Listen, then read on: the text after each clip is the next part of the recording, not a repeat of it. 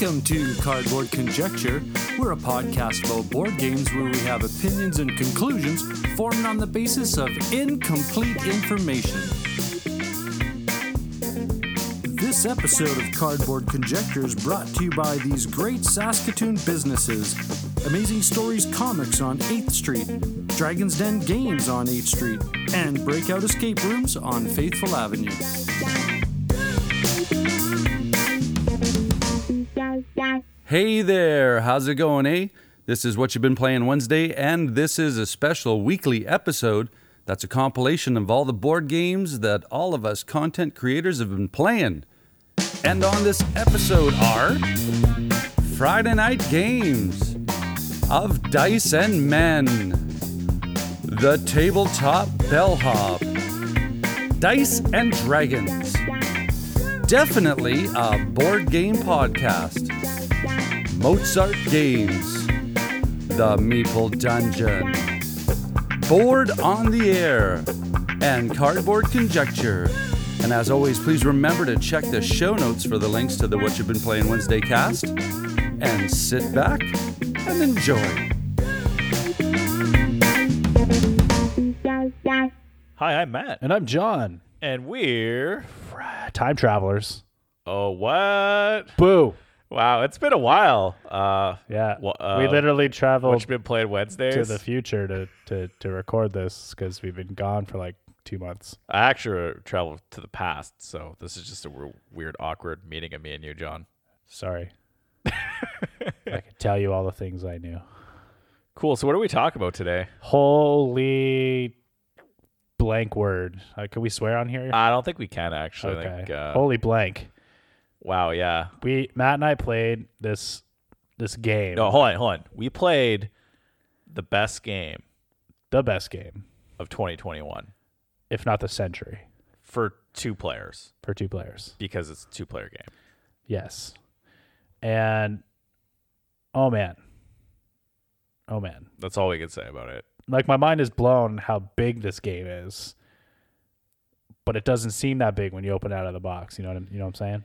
Yeah, it's uh it's I didn't think it would be this amazing. Right. Like when I first saw it, I'm like, this looks fun.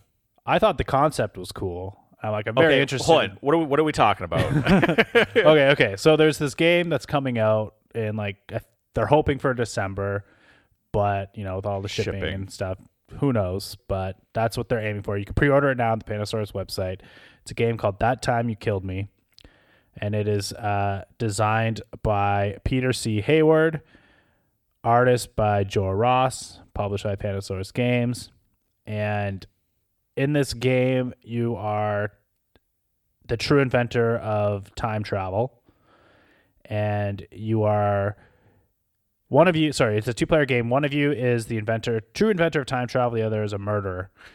And you're trying to kill each other to prove who the true inventor is right. Um and we're not going to get into like too much spoilers cuz you just kind of have to play the game. But exactly but I'll give you the the simple rundown. There's a past, present and future. Each of you start off with a piece in the past, present and future. Um, first player starts off in the past. Second player starts off in the future, and um, you have a bunch of moves. So you Yeah. can travel between the next uh, connected era right, which is so if you're in the past, you could travel to the present.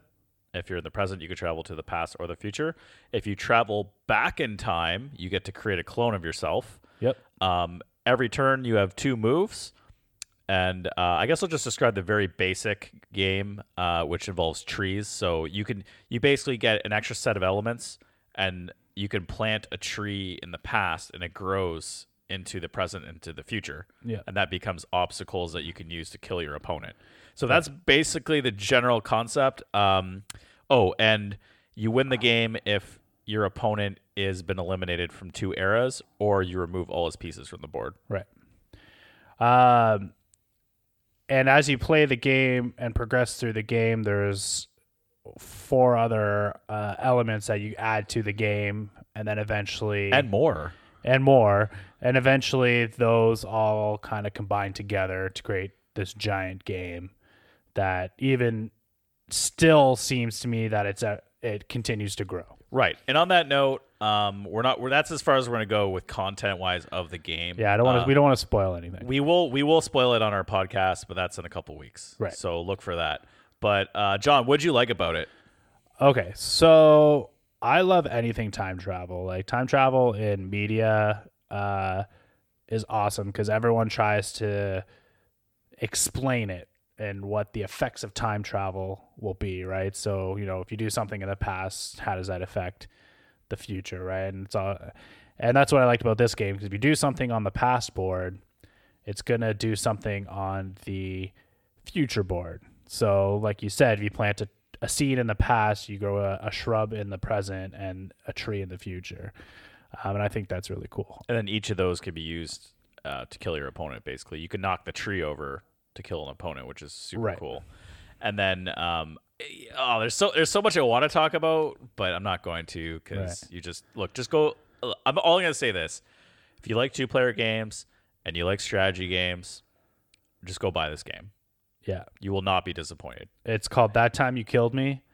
And just prepare to just be like amazed. Like the artwork's great, everything's cool looking. It's just an amazing Oh, game. oh, let's talk about the instruction manual. is hilarious. oh, yes. Oh man, it is so funny. I, I just can't. I really like cannot say anything negative about this game. Like the instruction manual is so well written and it's so funny, and it just sort Yeah. of like it has a The- lot of jokes as you read it, and it gets funnier and funnier too. Yeah, and the, the instruction manual is written at, from the viewpoint of a person that knows everything that's that's gone on. So they they know one of you is the inventor, one of you is the murderer, and they've seen everything. And you know, think of it as like the Watcher uh, on that new What If Marvel show.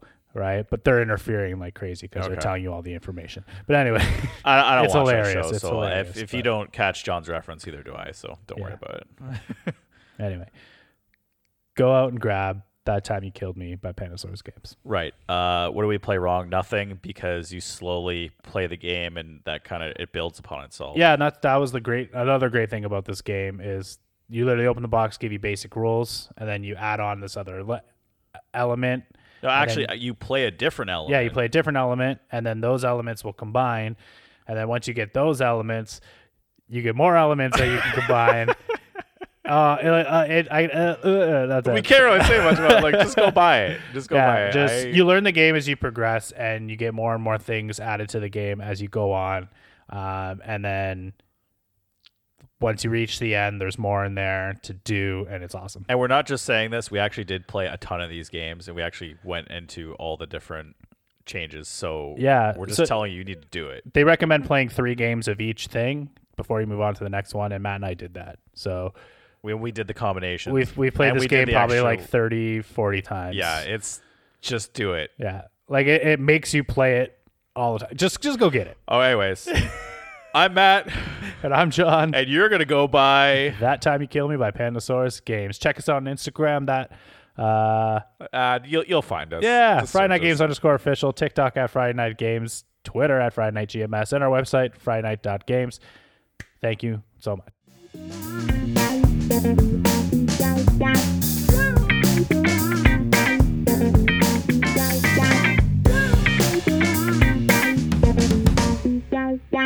everyone, Chad here from Of Dice and Men, and I swear we're still an actual board game podcast. We are recording an episode this week and everything. We even did a thing with Friday night games. Honest, it's it's a whole thing. Anyways, we're not here to talk about that. We're here to talk about what I've been playing lately, and there's a simple answer to that question. Unsettled. Published by Orange Nebula and designed by Marc Neidlinger and Tom Matson. Unsettled is a recently shipped, and in some cases still shipping, Kickstarter that funded back in late 2019 from the same company that produced Vindication. The game is presented as a sci fi romp through various uncharted planets, and its presentation gave me a real No Man's Sky feeling, so it was a no brainer for me to back it.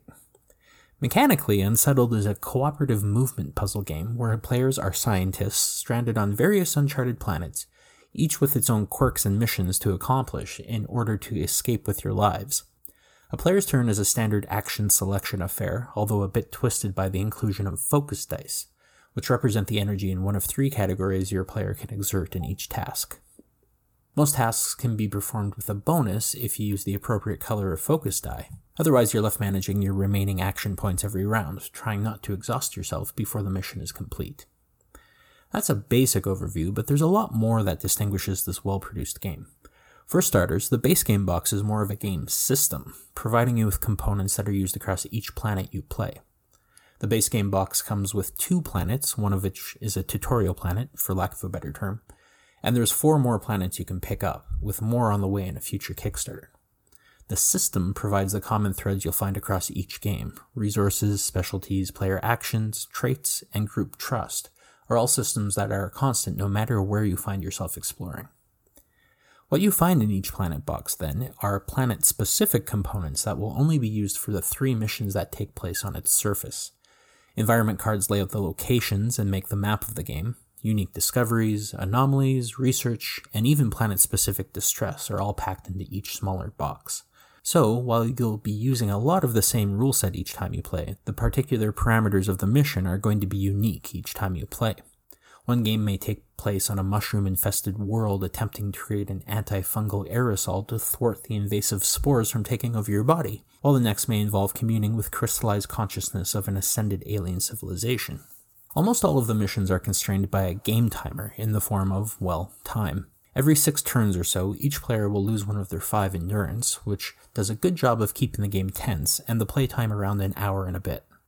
Whether you're playing solo or with a full table of four, the game will likely be done before the 30th player turn. Luckily, Unsettled does a great job of keeping every player engaged. In a rather novel mechanic, players are encouraged to use any of their learned or unique abilities at any point on any player's turn. If you've researched robotics and have learned to control Luna, which is the crew's friendly robot, to move resources, you can do that on anyone's turn, not just your own. This does a great job of incentivizing everyone to work together across the entire game, not just on their turn, making it a very collaborative experience. Another unique aspect of Unsettled is the player traits. Each player has their own player board with six constant actions on it research, investigate, move, support, recover, and rest. In addition to this, however, is a random trait tile that you receive at the beginning of the game, which augments one of those six actions in a unique way for your character.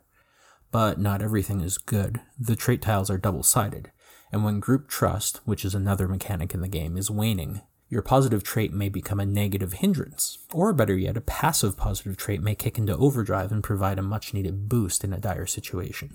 Add to this Orange Nebula's hilarious writing, which in my opinion works much better here than it did in Vindication, an amazing artwork and presentation, and you've got yourself a fun little space adventure game that has little competition, something along the lines of a sci fi Robinson Crusoe or Destinies. It also comes with a well designed game trays storage system, which allows you to quickly pop the game out of the box, all set up and ready to go without having to separate components or shuffle around decks of cards.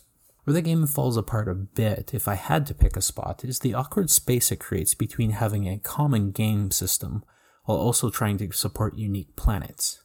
I find this combination creates a need for the game to be more abstract than a more focused experience would be. I often found myself not caring about the specifics of a map location or a particular discovery, rather just focusing on the iconography that did or didn't show up. You almost lose the trees for the forest in such a system, because you see the exact same icons and layout across each planet, it doesn't really matter that you're jumping into a dense forest or a crystallized cavern. It matters how many research diamonds or hourglass symbols you walked across. I haven't had a chance to play all six planets that the full Kickstarter has come with, but each one I have played has presented a new and interesting challenge to work against in a unique context. Almost like playing a chapter out of the Unlock or Exit series, common ideas allow you to get up to speed in playing quickly, but new content keeps the experience exciting. As I previously mentioned, Orange Nebula is gearing up for another Kickstarter with more planets in the not too distant future, so keep an eye out for that if you'd like to get your own copy. Well, I'm going to go check out those remaining planets, but in the meantime, I hope you catch us as we go back into our podcasting stride in the near future, hoping to record a Halloween episode later this week. Look for Of Dice and Men wherever podcasts are sold, and check out our great back catalog in the meantime. Have a great week.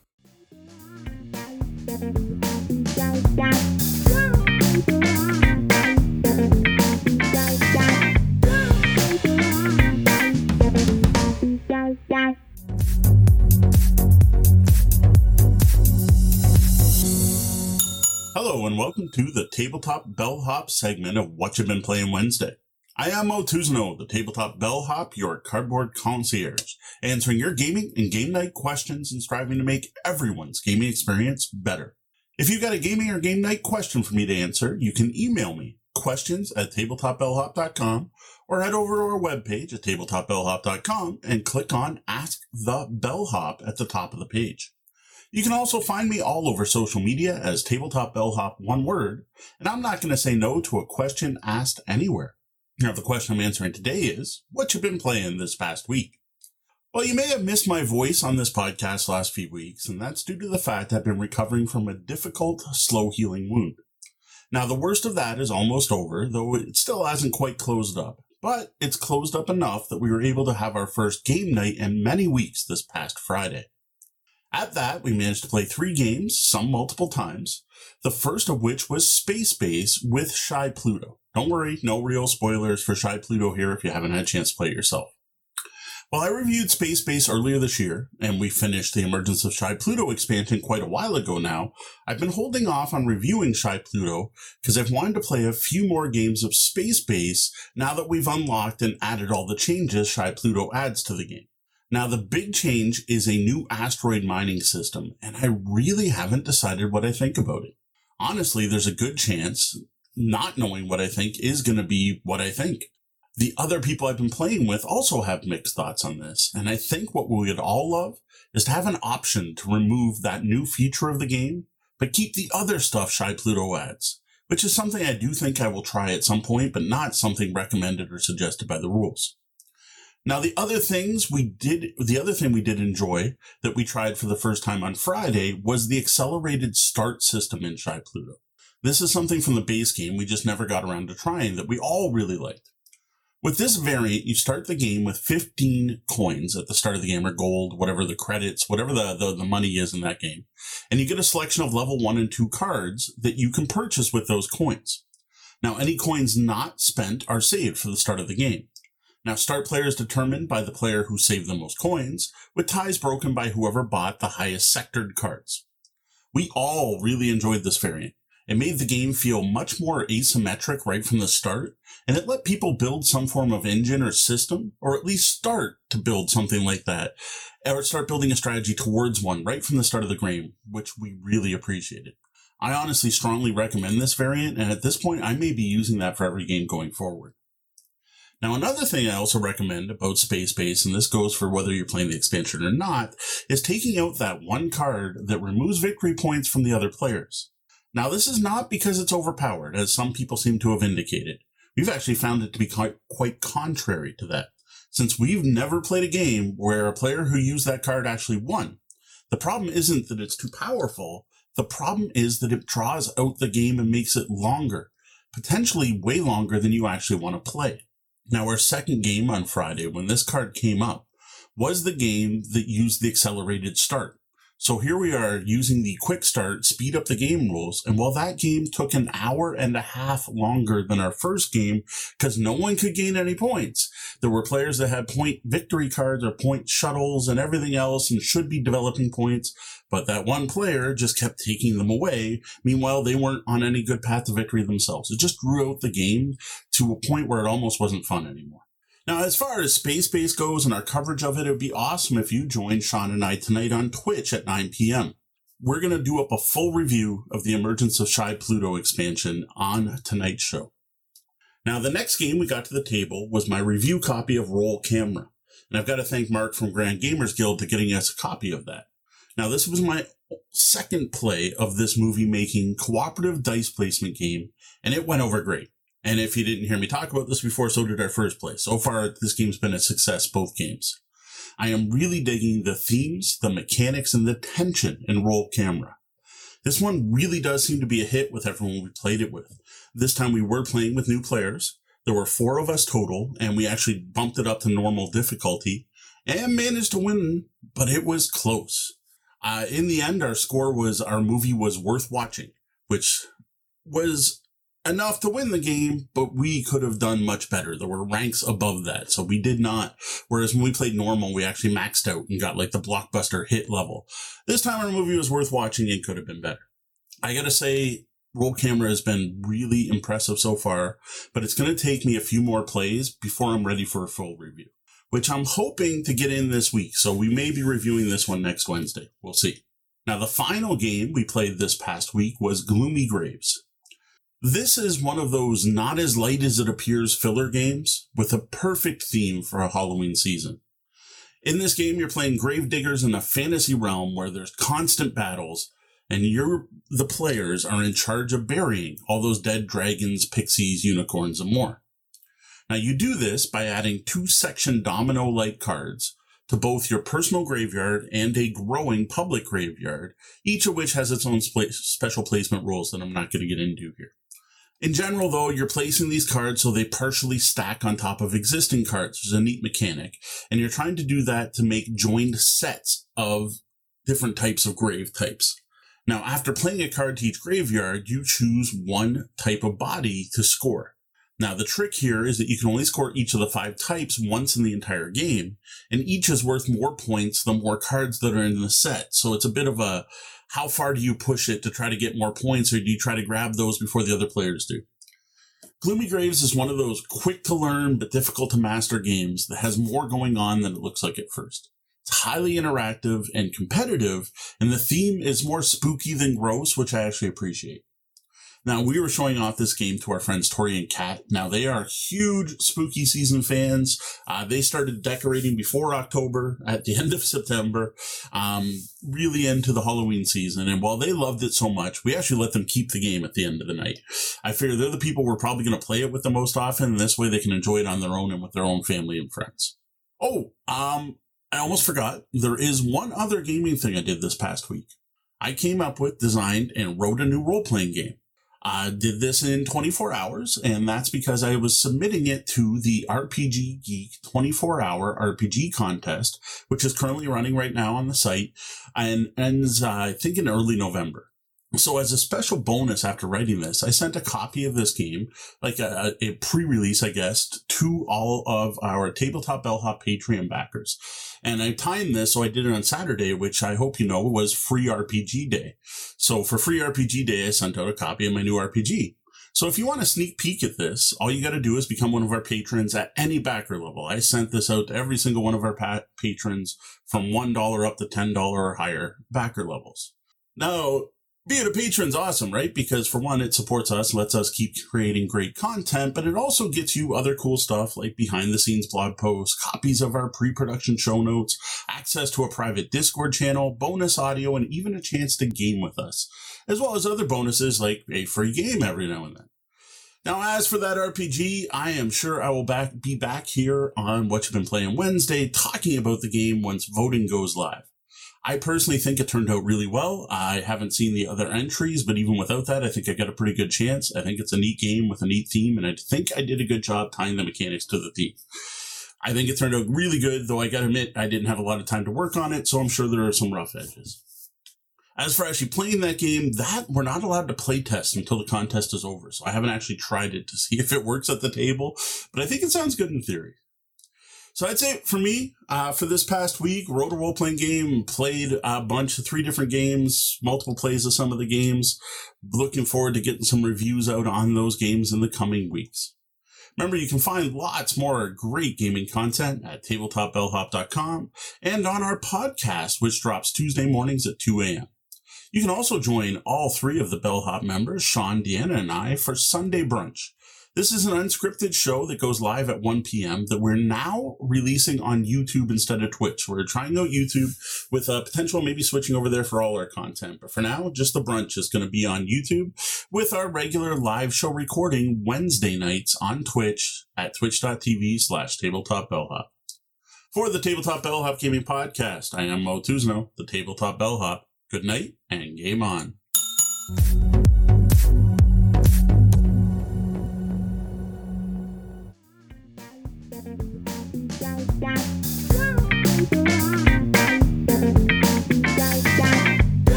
What up, gamers? I'm Jason. I'm Julie, and together we're Dice and Dragons. You can find us on YouTube, Facebook, Instagram at Dice and Dragons, and Twitter at Dyson Dragon. And what is it today, Julie? It's what you've been playing Wednesdays. And what have we been playing? we have been playing Rolling Realms. So this is published by Stonemaier Games, designed by Jamie Stegmaier. It is for 1 to 6 players, ages 14 and above, and plays in 30 minutes. I think you can probably go younger than 14. It does depend on how good your kids are at math. It's not just math. I mean, it's it's figuring things out a little bit. Uh, Math and problem solving. I would say more problem solving than math. We've had this conversation. Yeah, so what are you doing in Rolling Realms? Well, this game is based on all of the Stonemaier properties. Well, not exactly. There are different realms in the game, and each of those realms are based on a different Stonemaier game. You're going to be rolling dice, you're going to be writing down the values of those dice on your pl- player card, on your scorecard. Then you're going to be using those values to trigger effects in the different realms, trying to gain resources, as well as gaining the most amount of stars possible on each realm in order to get the high score and be the winner of the game. So this is a roll and write, and it is in fact our first ever roll and write game that we have played together. Yeah, because we had to clarify that when we were talking about this uh, when we did our our review. Uh, you highlighted to me that Yahtzee is basically a roll and write. So I've played a lot of Yahtzee in my life. I think everyone's played a lot of Yahtzee. Mm, I know some people who haven't actually. Who? I met some people who hadn't. In any case, I thought this was pretty. I mean, first of all, I, I like the the components are always good in Stonemaier games, uh, and I would say that that's the same thing with uh, in this case. Uh, the the dice are really nice, and uh, the the material used for this is is good quality. I don't love the art. I find it a little drab, personally, but I think that has a lot to do with the fact that the game came together so quickly because this was this started development early on in 2020 in uh, in March when we were just getting into the pandemic I think or maybe it was April and they turned this around and got out a full production copy because this was demanded and requested by the Stonemaier community. This was something that Jamie designed just for fun, uh, that could be played easily over video chat, and lots of people were playing it and helping him test it over video chat and getting lots of feedback from the community. And I think it's just really cool the story of this game and how it came to be. Yeah. I mean i had i had fun playing with it. Um i i won every game jason. Well i just uh i'm not that big on rolling rights. I've also played Welcome To and this might be sacrilege to some people. I didn't like Welcome To i don't really like this type of game. Yahtzee's fun but it's okay. And you did a great job with this game, and I there's a lot that I like about the game. I love the fact that all the realms are different, that they're all based on different Stonemaier properties, and that those interactions that you have on the realm are also based on Stonemaier properties. So everything is just really cool and well put together.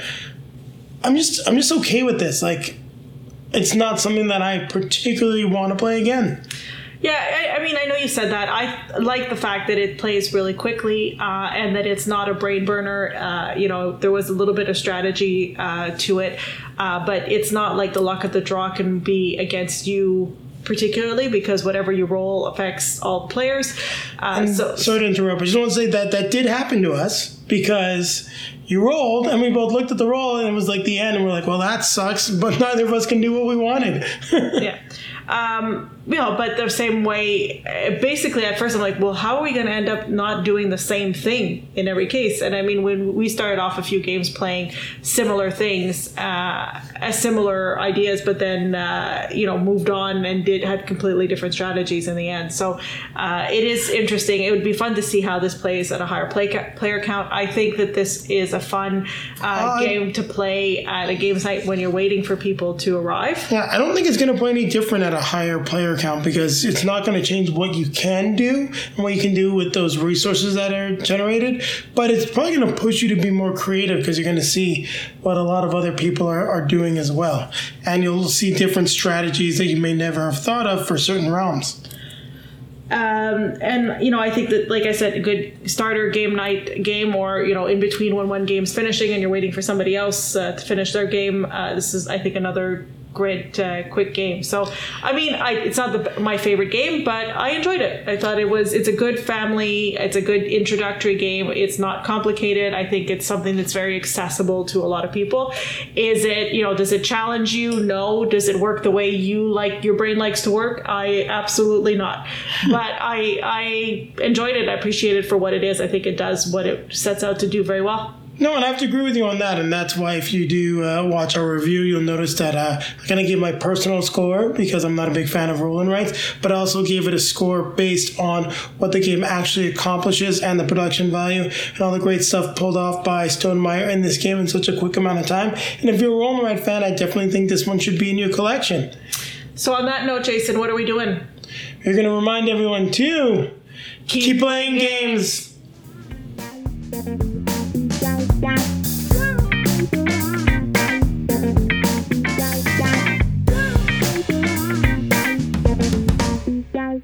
Hello, I am A.A. Ron Milich. And I'm Royce Calverley. And we are definitely a board game podcast, a podcast definitely about board games, except when they're not. And we're here once again on What You Been Playing Wednesday. Royce, what you been playing on Wednesday? Games. Makes sense? Yeah. Good yeah. start. I, okay. Yes. I have been playing. I what was I going to talk about? Oh, I remember now. I was I've been playing Aquaguard. Aquaguard. what is that? Aquaguard. Uh, so this is a game by uh, Tatsuka Chuo. Uh, it's from the company Uba, Uba, Uchi Bakoya. Wow. I, I'm out of it, guys. Sorry, man. Uchi Bakoya, uh, publishing company, a company that traditionally has done gaming components, but has now moved into producing their own games. Uh, this is a game, a competitive game where everybody is attempting to uh, make their own aquarium. Wow. Neat. So we're all trying to start our own aquarium. And I don't mean little in the house aquarium. I mean like Ripley's aquarium. I mean right. the San Francisco Bay Aquarium, these giant shed aquariums. right. So you're collecting different uh, sea creatures from clownfish to turtles to seahorses to sharks to whales, everything else. And you're putting them in your tanks. Each tank has a limited amount of oxygen. So you've got to be careful to balance the oxygen with the animals. Some animals can't live with other animals. Sharks tend to eat stuff. So you don't want to put them with stuff they'll eat. Really, really interesting game. Fairly quick. Uh, takes maybe 15, 20 minutes to play. But the first time we played it, Grace turned to me, and the very first thing she said was, That has way more decisions than I expected. Hmm. And that's exactly right. It's a fast filler game with a lot of really interesting decisions to make, collecting these animals, putting them in the right tanks, getting the end game scoring. And the production is just amazing. All these little animals, each one is a separate wooden meeple carved properly, skin, uh, screen printed, beautiful, colorful, just amazing production. Really excited about this one, Aquaguard. So heavy, heavy filler game. Yeah. Well, not heavy, just not light. It's not just a brainless filler. Right. It's a filler with thought. Yeah. yeah. And I think you told me this one came out this year, right? 2021? Yeah, 2021, brand new. It was a Kickstarter that just fulfilled. Super happy about it. Nice. Well, I've been playing an older game. I usually do. Yep. Uh, real quick, got this one at a store here in Toronto called Sweet Thrills. Uh, they will often put older games or games they want to get rid of on the floor. Once they're on the floor, they're on sale. So I got this one for like 13 bucks or something. It wasn't wasn't very much, but it's called Rondo. I picked it up because it's Reiner Knizia. We know that he makes a lot of great games. Sure. This is from Schmidt Spiel 12, 2012. Um, it's a abstract strategy game with a huge board. It's called Rondo for a reason. Everything in this game is round. The board is round. The pieces are round. And basically, it's just a bunch of colored numbers around this long round track that match colored plastic pieces and you're trying to place the same color pieces on the numbers that correspond to the same color. Uh, you can have up to five in your rack. Uh, basically your turn is very simple. Play, play as many tokens as you want on the board and then draw one token from the bag or pass and draw two tokens from the bag and that's it Uh, so if there's like a red two, you put your red disc on the two, you get two points. And then if right next to it there's a purple three, you put the purple purple disc on the three, you get three more points. You can keep playing as many discs you want, and if there's a color you can't do, you can flip over your disc to the plain side and make a little bridge to get to that next number you need. And you're always trying to score as many points as you can. Uh, going to say I can see this game being great with four players. There would be strategy involved. There would be people taking the spots you wanted. And I'm sure it would be a very close race. With two people, uh, the board's a little bit too big. There was almost never a struggle for the same space. Uh, and it was literally just laying down tiles and scoring points. So, going to try it with four, but as a two player game, unfortunately, I wouldn't recommend this to anyone unless they really, really like light, light games. Yeah. Yeah. So that's what we've been playing on Wednesday. If you like what you hear, you can always jump over to our podcast, definitely Board Game Podcast. Check us out there. We're everywhere the podcasts live Apple Podcast, Spotify, iHeartRadio, all those really neat places. And then, of course, you can always talk to us, definitely board at gmail.com, at board definitely on Twitter, at definitely board on Facebook. And we also have a guild at the Definitely Board Game Podcast Guild on Board Game Geek. You can find us there. Yep. Is there anything Don't else? why you want to, but you can. Yeah. Anything else, Royce? Not a thing. Say goodbye, Royce. Goodbye, Royce. Bye, everyone.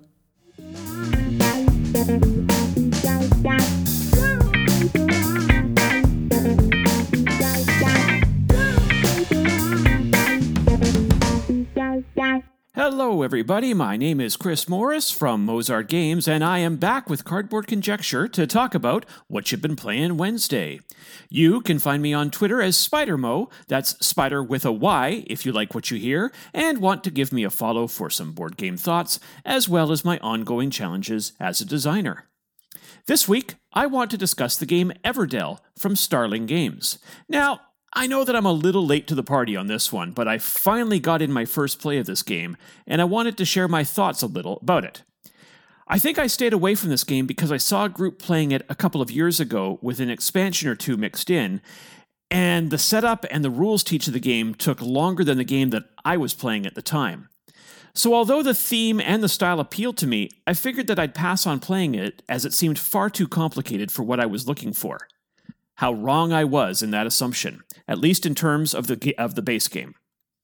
Now, for anybody who, like me, has been living under a rock for the last three years, Everdell is a worker placement tableau building game where you all play as forest animals trying to build the city of Everdell before the next winter sets in. Now, it utilizes a neat mechanism where you gain more and more workers as the game progresses, starting players off slowly before ramping things up in the late stages of the game. In fact, early on in your first game, you're, you might wonder how you can possibly come close to building the maximum of 15 cards in your tableau before the game ends. Well, as you approach the end of summer, you'll be trying to figure out how you can get rid of a couple of the things that you built early on in order to make room for what you have planned. Now, cards that are played into your tableau will represent either constructions or critters, the buildings of Everdell and the animals who inhabit them. Each card has a cost, with constructions requiring twigs, resin, and or pebbles, and critters requiring berries.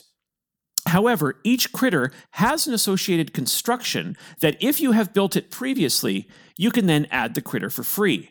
This is just one of the many combos that can be played within the game, and it helps to reduce the need to collect some resources within the game, thus maximizing your actions. Now, on your turn, you can take one of three different actions. The first of which is deploying a worker to one of the many spots on the board to collect resources. There are some that are used in every game, and then there are forest locations that are randomly set up each game. Most spots can hold a single worker, but there are several spots on the board that multiple players can use each season, meaning that you're never going to be totally locked out of spaces that you might want to go to. You can also send your workers to events that are on the board that provide endgame victory points if you meet their criteria, and once you have played a few constructions to your tableau, you might have some destinations that workers can also be assigned to. Now, the second action is to play a card, which is where the engine building of the game comes into play. You can play a card either from your hand or from any one of the eight cards that are placed in the meadow on the main board as long as you have the resources to pay for the cards. You add the newly acquired construction or critter to your tableau, and if it has an immediate effect, you'll trigger its ability, allowing you to gather additional resources or cards. Now, it's generally recommended that you play a construction before playing its matching critter to avoid paying its berry cost, but sometimes you might not see the combos that you're looking for, or you may really need to activate that critter's ability, so you play it anyway. You are limited to only having 15 cards in your tableau, so you will need to plan carefully what you place, as there are very few ways to get rid of unwanted cards once they have been placed. Now, the third and final action that you can take is called Prepare for Season, which is where you reclaim all of your previously placed workers and gain some additional resources based on what season you're moving into. Each season will also unlock one or two new workers that you add to your supply, allowing you more actions in subsequent rounds. Now, the unique thing here is that players don't have to wait for others to finish up their current season when they prepare. Players can all be in different seasons at different times, sort of like in Tapestry when players advance to a new era. For an example, in our game, we had one player who was still finishing up spring as another player was entering autumn, simply because they were building several cheaper cards and had many more actions that were available to them during their plays. Once every person has completed four rounds or seasons, each player will add up the victory points that they've earned throughout the game from their tableau, any events that they achieved, and any additional victory points earned from certain abilities in the game, and whoever has the most points is the winner.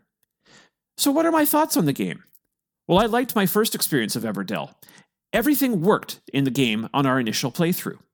We did find it very hard to determine who was doing well in the game, as we thought that two players were running away with it, although it turned out only one of them was running away, while the other three of us finished within two points of one another. There's definitely a fair amount of luck involved in the game, as the winning player happened to get fortunate with cards that appeared in the meadow exactly when he needed them, and I could never find a wife for my husband, even though it was the second card I played into my tableau in the first season of the game. There is enough variability in the game with a random assortment of forest action spaces laid out in every game, and also four different special event cards, so you never know exactly what resources are going to be plentiful. So I don't think I'll grow bored with the options within the game. The artwork is phenomenal, and super cute animals everywhere, and clear, concise symbology used on all of the cards. The components were also top notch with unique animal meeples for each player. Although we kept thinking the mice were hares, but it didn't really matter in terms of gameplay. Also, the resources are incredibly well done, with each having a unique feel to them. The publisher could have just used cardboard tokens for the resources, but they really went the extra mile and made them over the top with these. Now, there's a ton of expansions for the game that add additional boards, resources, and effects to the game. Now, I don't feel like I need uh, to add an expansion at this point, but if it hits the table a lot, I may pick something up to add more depth to the game down the road. But it's not a game that I feel needs an expansion added to it immediately. My only real gripe with the game is the Evertree, a huge 3D cardboard tree that houses the special event cards and extra meeples for each player, as well as tracks the bonuses that are gained when players prepare for the next season. It's large and it blocks the view of the board to some players, but it's not really needed to enjoy the game. It's just a shame that, as cool of a feature it is, um, I think it's going to be left in the bottom of the box more times than not when I play the game.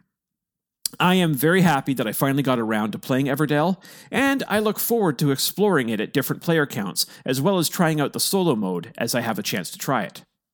So, once again, I'm Chris Morris. Thank you for listening to my thoughts about Everdell. And if you liked what you heard and want to hear or see more from me, I can be found on Twitter as SpiderMo. Thanks for listening, and may all your dice rolls be critical successes.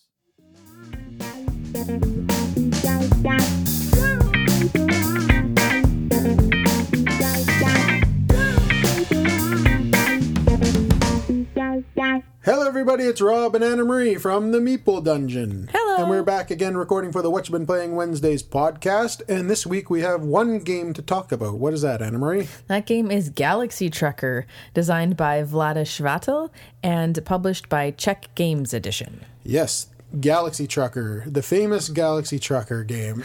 um, this is new to me, but uh, Anna Marie has been playing this over the last few years with her kind of work gaming group of Yeah. people. And they played it a lot, but uh, not me, not so much. Only a little bit for me. So Marie's really going to drive the conversation. Uh, kind of funny. On this one. We had uh, my my one friend, her sister came to visit from um, from Alberta, and she brought the game with her. And so um, my friend brought it to play at our game night, and I forgot it there. And then her sister went back, so we had it for like a year. so we got to play it, and then um, and then I got the game. My my friends got it for me. and for you my- actually got it for your birthday, my which birthday was the from them. weekend before like the, pandemic world fell apart. shut down everything. Yeah, Yeah. so, it was like yeah. it was it you know it had been in plastic and so it it's didn't, been sitting there forever Yeah. until just now. So Um, but yeah. yeah, So Galaxy Trucker, um, high stress, high fun, hilarity. right? Like it's one of those games where you go in, eh, or I do anyways, Yep. not really expecting much. So you, the game plays over four rounds, Mm-hmm. and uh, it's kind of neat because each round you have a different board, and each Yeah, that I board- didn't realize. Yeah, you go from a small ship to a bigger ship to a really big ship up to the the large- large which ship. is the replica of the USS Enterprise, which Yeah. is pretty cool. I like that. So um, you have a whole bunch of these um, like shipbuilding tokens. So they're black, like with stars on the one side, like just space, and then Yep. they're um, they've got ship components on the other side. Yep. And so you- Connectors, yeah, um, they've got connectors. lasers, Um, they've got engines, engines. and you've got um, spots where your crew can go.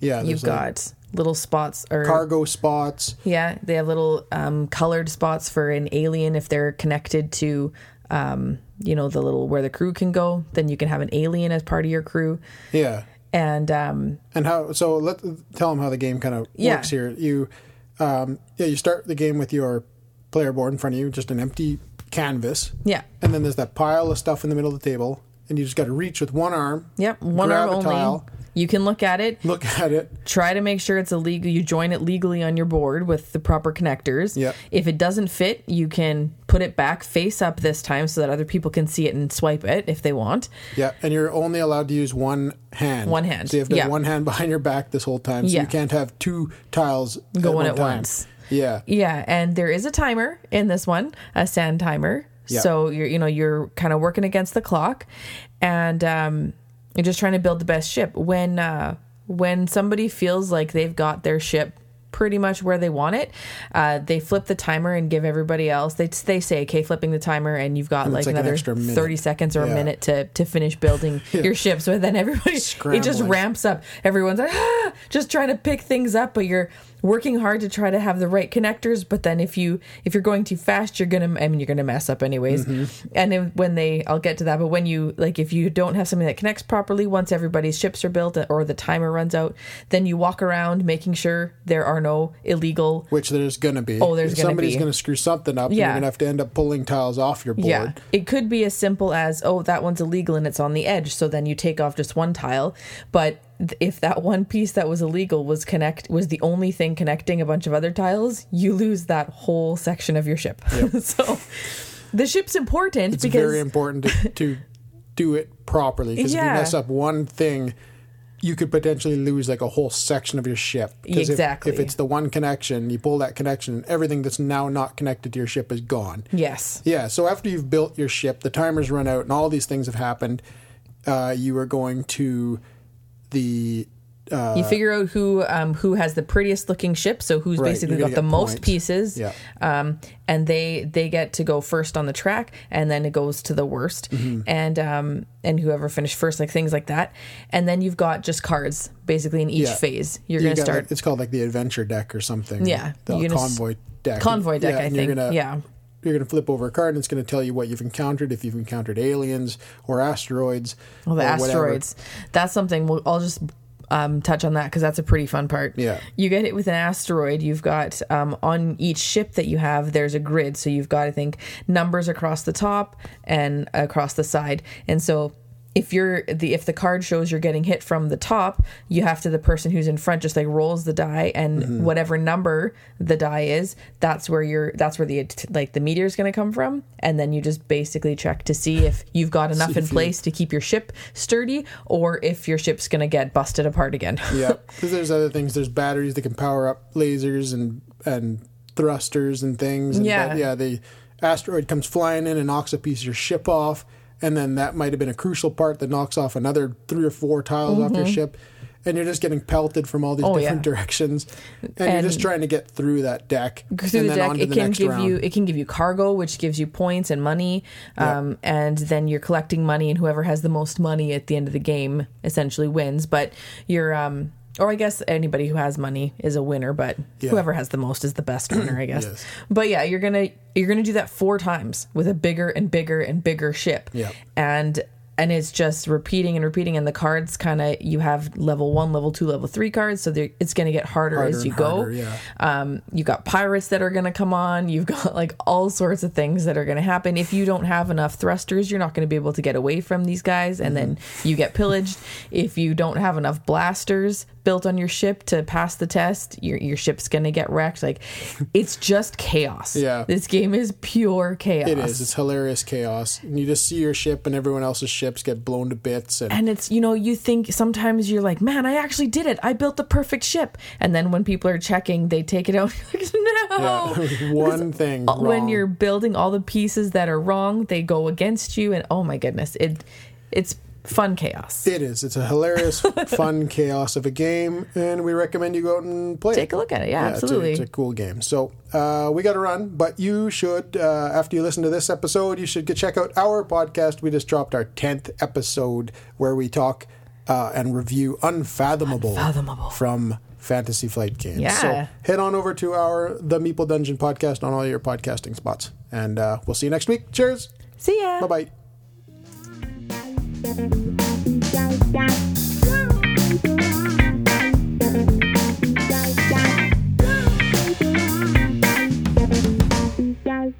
I'm David, And I'm Shay. and you're listening to What Have You Been Playing Wednesday, a Whatcha?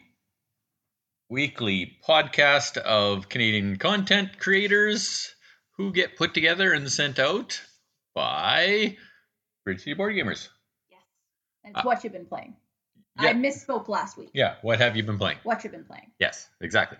Uh, tonight we're talking about uh, The Red Cathedral by Devir Games, uh, designed by Sheila Santos and Israel Cendrero. Probably how you pronounce those names. I'm close, I think. Yeah. Better than we did in the last game. Yes, uh, this is your prototypical small or big game in a small box. Very big game in a very small box. Yeah, this one was a blast. Uh, I had heard a lot about this game and finally was able to pick it up and finally got it to the table. Uh, really solid mechanics. On your turn, you're going to do one of three items. You're going to claim a a building area on the Red Cathedral. You're going to get resources, or you're going to You get resources, you put you, you said Oh, or build. Oh build, yeah. Yeah, you can deliver three items to your building, and that may complete an area or not. Yeah. Uh, and then there's a couple of free actions. You can uh, trade your points for money or goods, I believe. Yes. Yes. Yeah, you can trade the goods that you got to Yeah. get money or to get different goods, right? Yeah, like Yeah. th- the basic action of just taking an area on the cathedral is you take an area on the cathedral, uh, and it's there's different cards that give you different uh, designs on how that's put together, and when it all gets flipped over, it looks like an actual cathedral. It's kind of cool. It, it honestly was super fun to see it kind of get built. Yeah. Um, because yeah, it's all colorful and stuff. It was, it was quite quite quite a neat idea, honestly. Yeah. And I like putting the doors and stuff on. I just kind of wish, you know, you with the doors and the, The decorations? windows and the Yeah. decorations, you can pay gems to get more points. Yes. I kind of wish you could like put the gems on, right? Like that they would stay there, or you had a decorated side. I think that would have been really fun. Yeah. Uh, all the resources in the game are limited, so you can't do that. Yeah, but like you could have, a, you could flip it, right? You could have Yeah, a colorful side and a non-colorful side. Uh, when you claim an area, there is or a building spot, they have little tokens that give you something. Uh, you can put those on your main board, and then when you use that color dice when you're getting resources, you get a bonus. Yeah. I just realized we played that wrong because we were supposed to get that bonus when we took that as well. which we didn't. uh, when you're taking resources, or actually, they'll do the build next. When you build, you can deliver three goods, and you can deliver it to three different areas, all to the same area. And that's not the one you can pay for, right? Nope, that was part of the resources where you ha- can use your influence. I might have been playing that wrong. Yeah, yeah, quite probably you. I mean. I can't remember how many of my buildings might have used four resources, but there's a chance when I built, I thought you just paid the resources and then built it instead of paying three. yeah, you could only do three. Yeah, I that I was not aware of that. Hey, how we played it wrong. uh, the the most complicated one is the the taking resources. It's in a rondel in the middle, and you move your dice that many places, and whatever you land on, you're going to get that many resources times the pips on the die. Oh, right. I forgot about the math in this. Sorry, I was thinking about the final scoring. Um, and once you do that, you're able to also use there's cards in each quarter that allow you to do something that breaks the game a little bit, right? Yeah, like put more um resources out or like trade Sell goods. stuff. Yeah. Uh, there, there's three cards I think of each corner, and so there's some variability to how the game is played. Yeah. Uh, all in all, I thought the strategy was great. Mhm. Uh, every time I tried to get something, I was totally undercut by my family. Uh, I don't think I ever got in your way. oh yes, you did. Oh, couple yeah, yeah, It's it's pretty much consistent between the three of you. You I kept me s- down. I think I still would have won even. I, there couldn't have been that many buildings that needed more than three resources. all of mine did. Really? Yeah. Okay. Well, Uh, well, and all of mine needed brick and gems, See, and I I, couldn't get either of them. I always had all the resources. I just, Whether you were cheating or not. I, I mean, I, I never underpaid for them. I Yeah. just only took one turn to pay for them instead of two. Yeah, so there's while it's only three decisions you're making, there are some hard decisions as to what order you're doing this stuff in. Yeah. And I thought it was great. Uh, I think everybody at the table had a good time. Yeah, I really enjoyed Uh, it. looking forward to trying this one again. The only thing I didn't enjoy was the end game scoring because The you were literally scoring- like because you depending on how tall the thing is, you get points, and then it also is how many people have buildings on there, and it's like okay, so the next people get the amount that the first person got divided by half, but then rounded down, and then like times by two.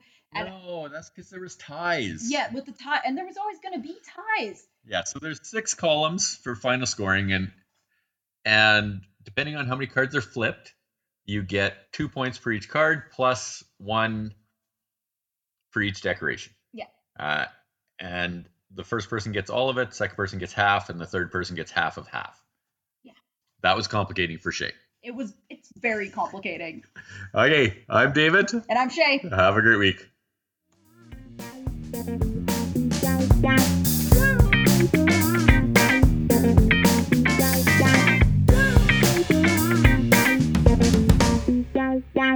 Hey there, this is Norm from uh, Cardboard Conjecture Podcast and Bridge City Board Gamers here in Saskatoon.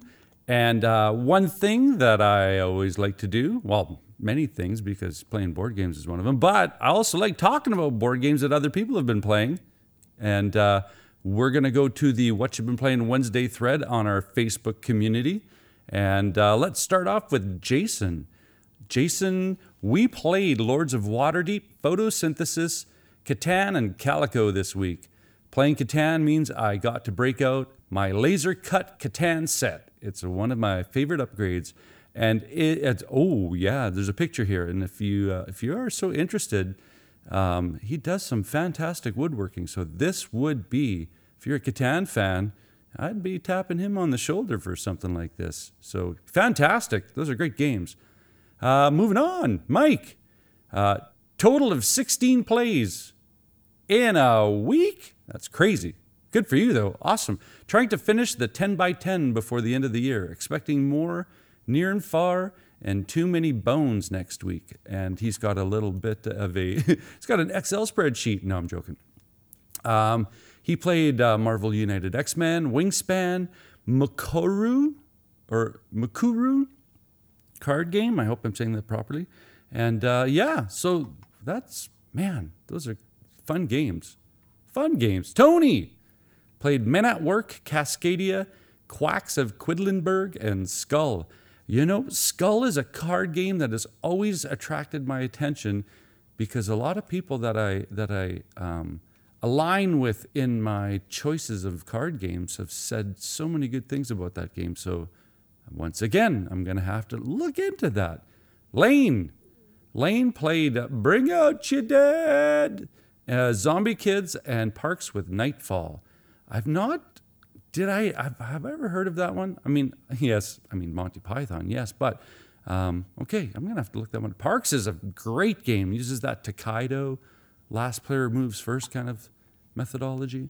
Uh, Hans, uh, we're gonna pretty much put this one in in like written in stone tablet. He played Terraforming Mars. That's consistent. The Whatnot Cabinet. Interesting. I've heard a few things about that one. Viscounts of the West Kingdom, the third in that series of Shem Phillips. Furnace, man, Furnace is popping up. I, I hope it's I hope it's because it's uh, not hyped and because it's got a lot of content in there. Cool. Keyflower. Oh, it's so long since I played that one. That's a good game. Space Base, lots of dice. Project L, um, and uh, Porta Nigra. Um, I don't know that one. I've heard it, yes. Um, Scott missed last week's post, so this is a couple of weeks worth. Marvel Champions, uh, a few times, finally beating the third scenario of the Galaxy's Most Wanted campaign. Yay, I've not got to that yet. But he has also played Genotype, uh, Lisboa, and uh, with the Queen's variant. So, man, Lisboa. I played that once. I, I love I love Vital games. They're a good brain crunch.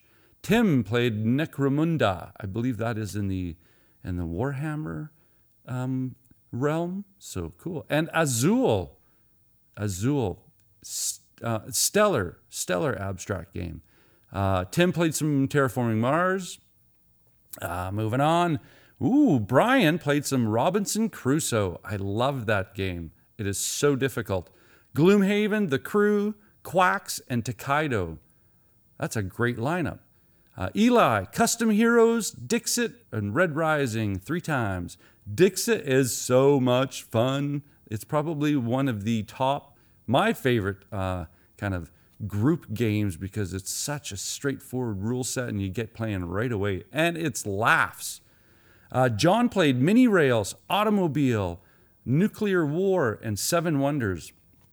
Automobile, some Martin Wallace. Yeah. Um, Curtis played Mini Rails. I wonder if there's a connection there.